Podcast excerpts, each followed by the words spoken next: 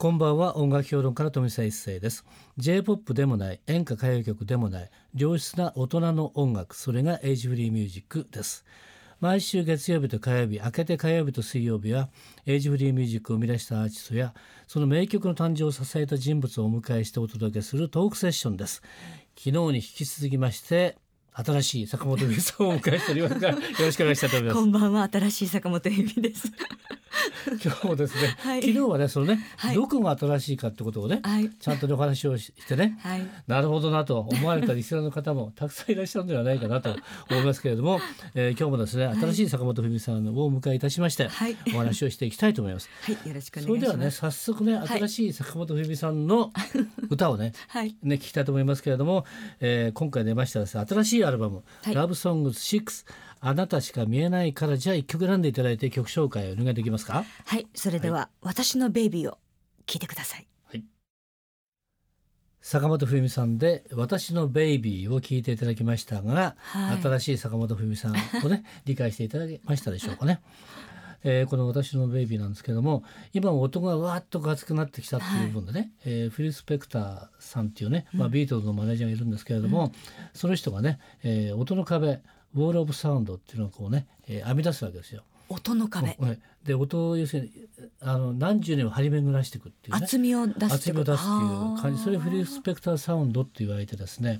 あのビートルなんかねやったんですね、はい。それまでははなかったわそれもなかけですねったんですね。それをだから日本の大竹一さんとかね、えーはい。山下達郎さんでもそうですけども一体一体これどこにやってんだっていうことでですね。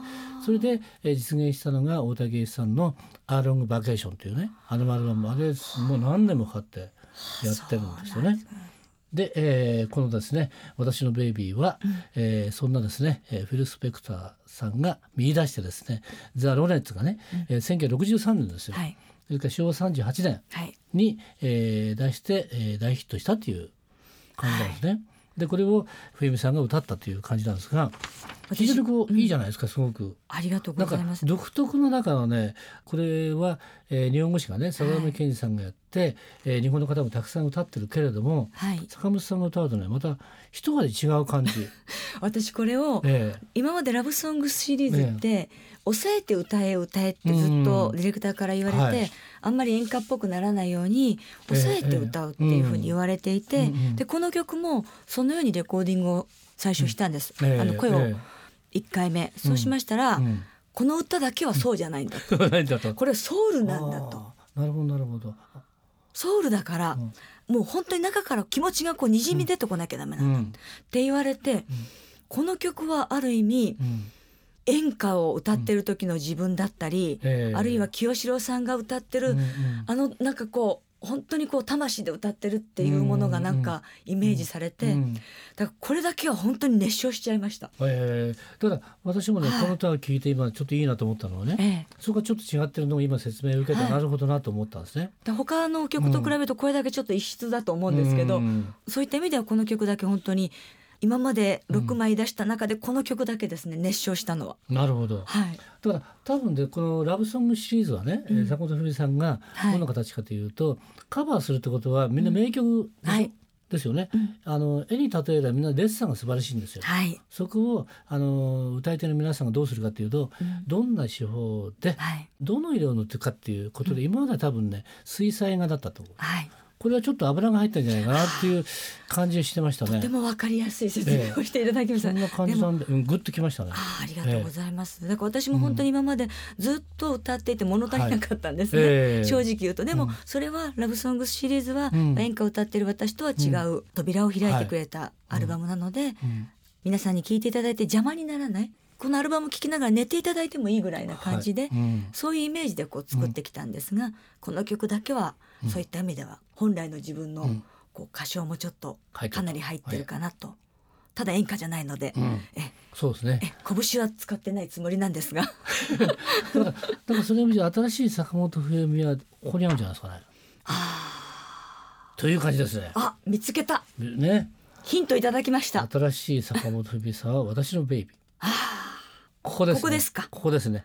だから、はいうんともっとってこれいいじゃないでそうですすか。ね略称だからうんともっとって、だからうんともっとじゃないでしょって言われまして、なるほど。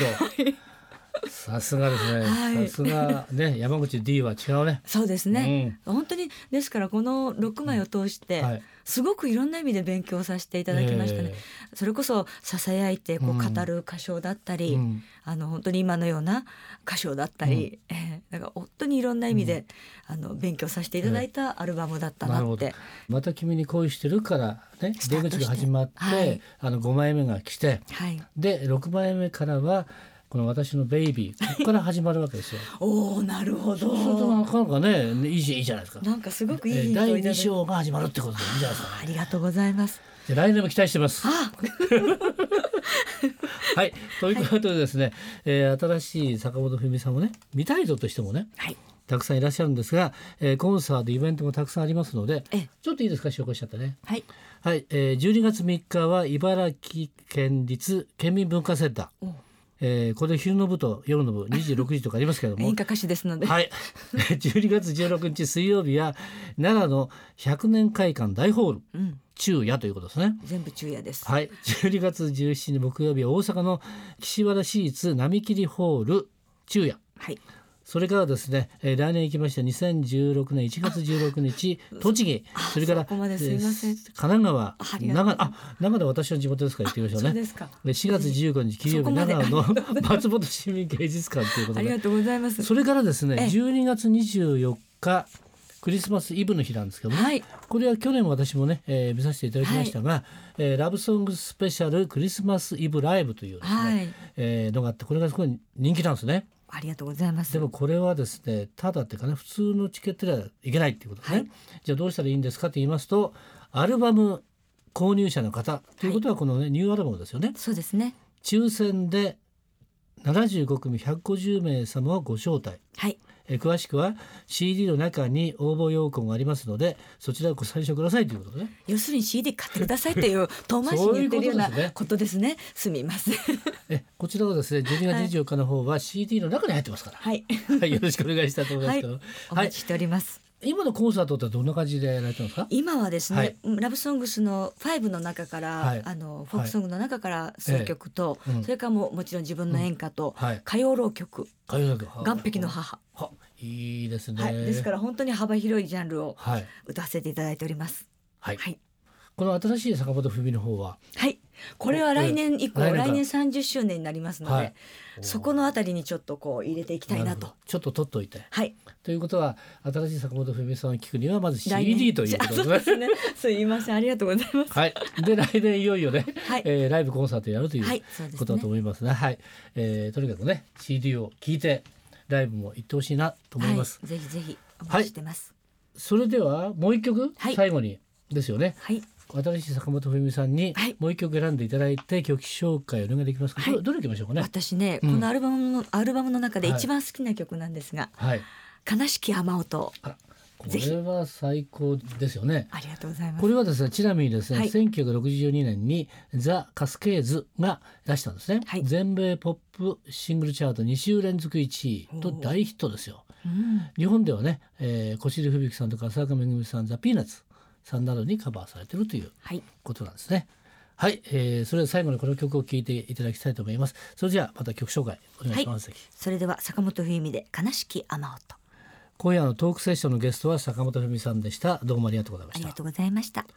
富澤一世のエイジフリーミュージック。昨日と今日お送りした坂本文さんとのトークの模様をポッドキャストでも聞くことができます。ぜひエイジフリーミュージックのホームページをチェックしてみてください。明日のこの時間は通信カラオケの大手ジョイサウンドの協力でお送りするカラオケヒットランキングです。どうぞお楽しみに。また明日の夜お会いしましょう